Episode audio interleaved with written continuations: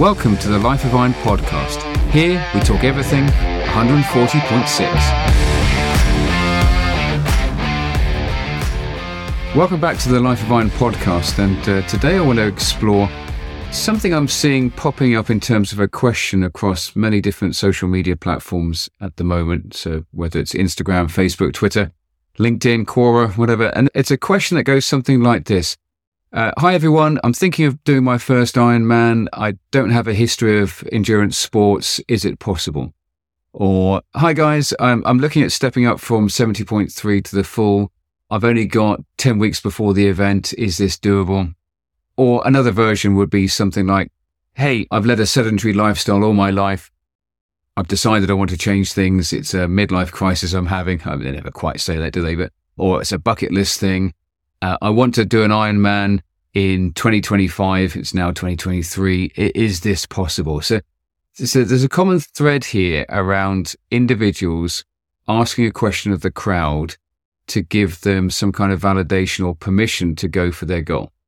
So how would I answer this question? There's a range of different factors, and obviously I have to caveat this with this is only my experience, but I think it, it, there's some universal truths here. And of course, everyone is different. Everyone comes from different genetic, physiological backgrounds and psychological backgrounds. So don't take any of this as uh, medical advice or exercise advice. I'm not qualified to give it, but I am qualified to perhaps muse on some of my reflections and ex- direct experiences of having raced twenty-four iron distance events, one double Ironman, multiple finisher, uh, and all that kind of good stuff. So much of the training is down to the following. And the first thing, and, and by the way, this is not in any particular order. This is how it comes to mind. But whether it's possible, a lot of it comes down to your exercise history. And what do I mean by that? So if you're coming from a, literally a standing start and you're in your mid to late thirties or forties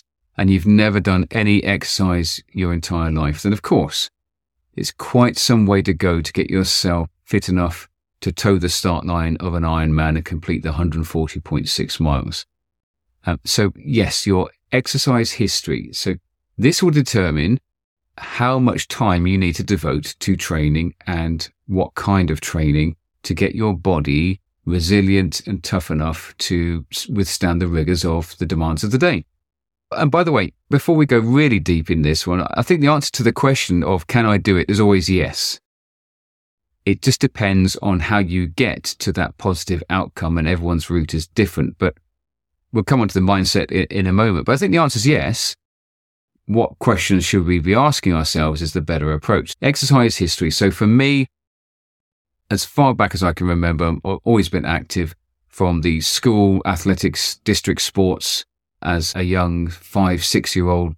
And that probably wasn't one hundred meters there. It's probably something like more like sixty yards or something. Through to a twenty-year military career, doing lots of fit. I'm basically being paid to be fit for a twenty-year career. And then continuing that love of exercise and the outdoors into my civilian life for the last seventeen years, of which that spans the my Ironman career, if you like. So somebody like me is coming from very much a physically active background, and it's so much of being active is also building that resilience in not only your heart and lungs and your cardiovascular, but your the ability for your bones and your tendons and your ligaments and your joints to withstand pressures and and the demands that the training and the racing will place upon it. So much of that influences how you approach your training. And then there's the body's ability to respond to training and load. We all respond differently, and we all experience different physiological demands through the course of our training and the swim, bike, and the run. So you've got to listen to your body. You've got to get in tune with your body and really identify with what your body is telling you. And there's a lovely phrase I've learned recently, which is listen to the body whilst it whispers, because if you ignore it, it'll end up screaming at you. So your body's ability to respond to training, to withstand the pressures, but also to avoid things like injury and everything else like this. And I see so many people wanting to get into Ironman racing and they go full pelt, but their training exceeds their body's ability to withstand those loads, those physiological loads. So again, that the answer is yes, you can do it, but how much time do you have to work back from the event to make sure that you give your body the best chance of being in the best physical state it can, and also the mind, of course. So it comes down to, yeah, have a plan. Uh, and now this is something I, I appreciate. This is possibly the pot calling the kettle black. Uh, I've never had a, a training plan. I've never really collected data and looked at what I should be doing. I've I've always gone on feel. But the reason I can get away with that is not because that's the perfect approach. It's because I've been so physically active all my life. I'm really in tune with what my body can and can't do and what my body does or doesn't need. So the lack of plan is not necessarily indicative of my lack of innate knowledge about what my body needs to do to get to the condition it needs to race a full Ironman. That said, I am approaching my twenty twenty-four season having a more structured approach, and um, I'm using uh, a platform called TriDot, which I'll perhaps do a, a podcast episode on sometime down the road when I've got some kind of data and experience of using that. I, I do, for me, it's about if I want different outcomes, um, I, I've got to try a different approach. And for me, the, the different approach is very much having a, a more sort of structured plan. So having some kind of plan, whether that means Uh, an off-the-shelf plan or a coach-based plan or something that you just put into ChatGPT and see what that comes up with. And trust me, that's probably not a bad idea, having some kind of plan. But that's not just about training plans and training programs. Think about, okay, so, so what is your, your, your plan? When is the race date? Where are we now? Begin with the end in mind, work backwards. What do we think is a sufficient amount of time? What smaller events might you put in the diary to help you build up to that? What's your plan for getting feedback? What's your plan for judging your performance and where you're at? What's your plan for rest? What's your plan? Are you going to train in the mornings? Are you going to train in the evenings? When does it work for you? So build the plan around your life and don't let the plan get in the way of your life. And perhaps we'll discuss that a little bit later on. I think I've touched upon this before, but listen to your body and recognizing the value of rest and recovery. And and this is something over the years I see so many people, including professionals, really trip up on, particularly if they're following a plan and they're having a bit of a, a, a tougher time of it, or perhaps they pick up some bug, some flu, or get COVID or whatever, and, and they get really wrapped around the axle about missing a session. Or they feel that they're, they're feeling really under the weather, but the program says they've got to do a, a long bike ride today, so they're going to put it in. And actually, they end up making the condition and situation far worse. Listen to your body. Listen to your body whisper.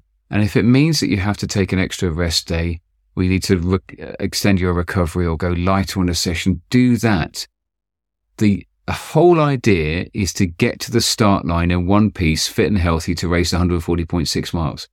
There is no point getting to the start line broken.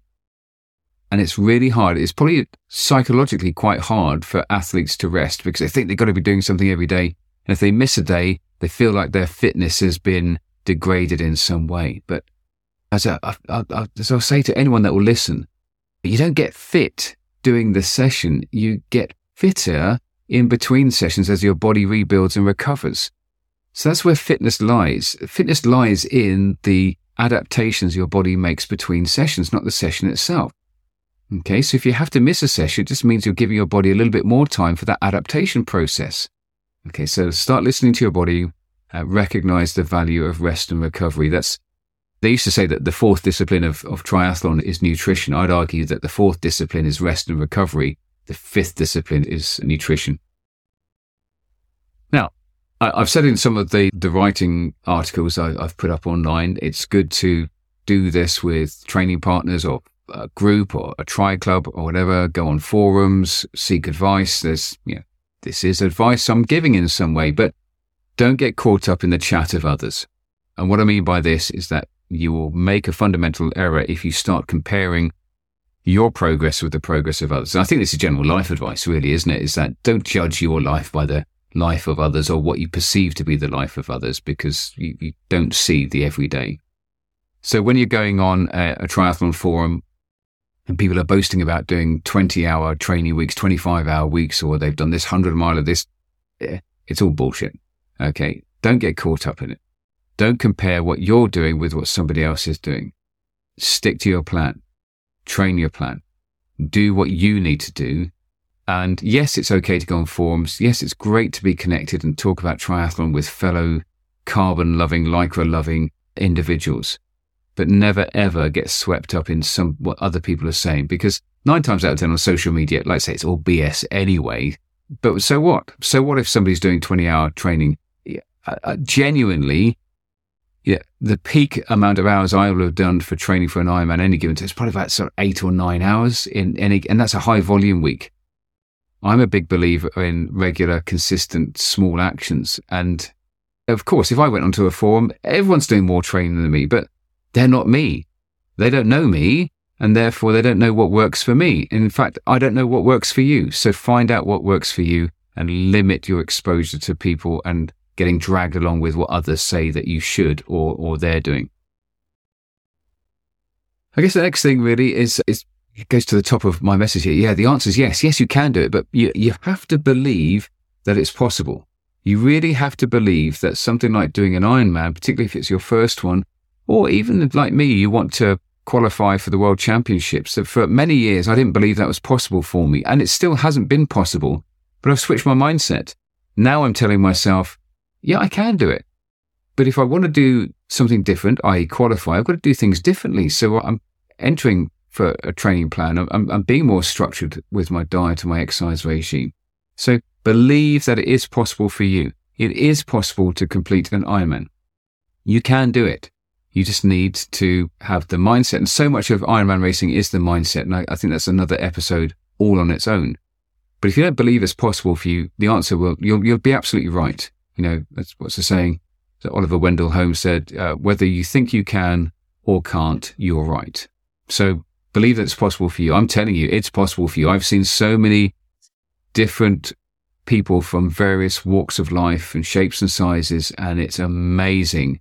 Hey, I've, I've seen a man with no arms compete for his nation at a half Ironman event whilst I was representing Great Britain. That just blew my mind. No arms. Think about that. Swim, bike, run, no arms. Wow. So believe that it's possible for you. Getting the support of friends and family is crucial. I don't know what your personal situation is, but I did my first Ironman back in two thousand five, and we, we had two kids under the age of three at the time. So how do you even train? And I was also studying at the Defense Academy as a senior officer, so I had a big academic undertaking as well. So the support of friends and family is crucial. But on the family side of things, if you are a family person, don't trade family time and get so obsessed with your Ironman training that you you ignore them. They are the most important thing in your life. Ironman is will always be second to it. So build your Ironman training around your domestic circumstances. So, for example, when my children were babies and they were on the bottle feed, I would do a bottle feed at four o'clock in the morning, finish that around about four forty-five, and then go on the turbo trainer in the garage. It was hardcore, but I made it fit and I made it work. And I always appreciated, always said to myself, I don't want to miss a moment of my child, my children growing up, or my family time. I will make Ironman training fit around the family. And a lot of people don't do that. And it causes resentment within close family members because you have to put upon them so much. They are your biggest support act. Treat them with respect and build everything around them, not ask them to bend everything around your Ironman training. So getting the support of friends and family who will be your advocates. Tell them, hey, if, if I'm feeling sorry for myself, give me a slap. If I ever say that I don't want to go out for the run, just give me a kick up the backside. Get them on side because, and particularly if you can get them onto race day as well, wow. It's such a boost seeing them on the marathon course when you really are groveling, and it just puts a spring in your step, and it's as much about them supporting you. It's, and Ironman is as much about their achievement as it is your own as well. Next one. Again, no no particular one. Just get on with it. Just get on with it. You don't have to wait for permission. If you want to do an Ironman, go do it. Just work out how you're going to do it and work out what you need and just get on and do it. You do not need my permission or anyone else's permission. Just get on with the training, get on with the research, read about it, listen about it, watch Breakfast with Bob on YouTube, Bob Babbitt, legend of the Ironman scene. What he doesn't know about the sport isn't worth knowing. Just consume YouTube videos. Just really live and breathe it and, and get it. Just get on with it. Stop talking about it. Don't wish it away. And if you're saying that's two thousand twenty-three, I want to do one in twenty twenty-five. No, enter one for next year. Just get on with it. Yeah, simple. Just do it. Okay, as the saying goes.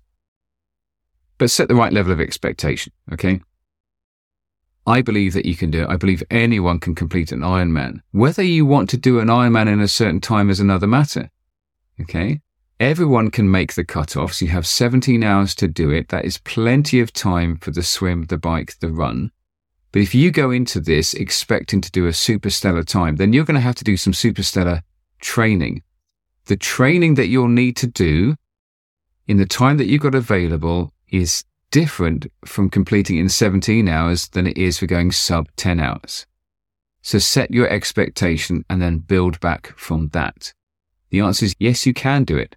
But what are your expectations? And therefore, what are the pressures or otherwise that you have to put upon yourself? And how do you have to approach it? As I said, the answer is yes. Now, what's the question? And the question here is, what's your level of expectation?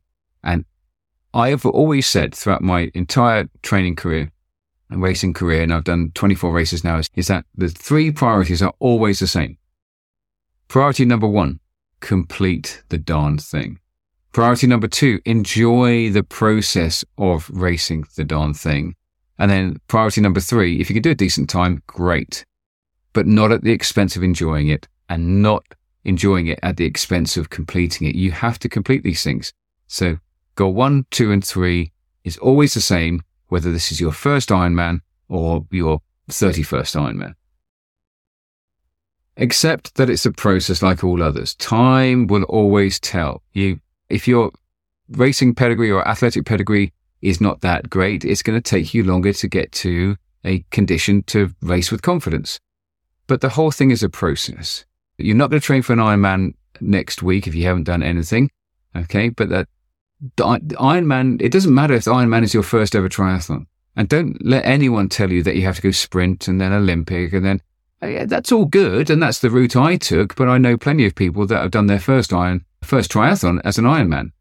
Again, the answer is yes. Just you just need to work out, okay, so what questions do I need to be satisfying to make sure I can toe the line at the start? But you have to accept it's a process to go through, and processes take time. There is no shortcut. There's no quick fix here. Okay, if there was, everyone would be able to do it. Okay, this is not some kind of marathon that you have a bet over a few beers with mates to do next week. You can probably blag that if you've got some running pedigree. You can't blag an Ironman. Okay. There's a process. There's time involved. You just need to work out how much time you need to take to get to them. And it doesn't have to be forever, especially if you're just getting on with it, like I say. And there's two final things I, I want to wrap up this episode on. Take discipline. You've got to be disciplined. You've got to be disciplined with yourself. Don't be so hard on yourself, but don't let yourself off the hook. What is your discipline about training? What is your discipline about nutrition? What's your discipline about family time? What's your discipline about friends time? What's your discipline about making it fit around work?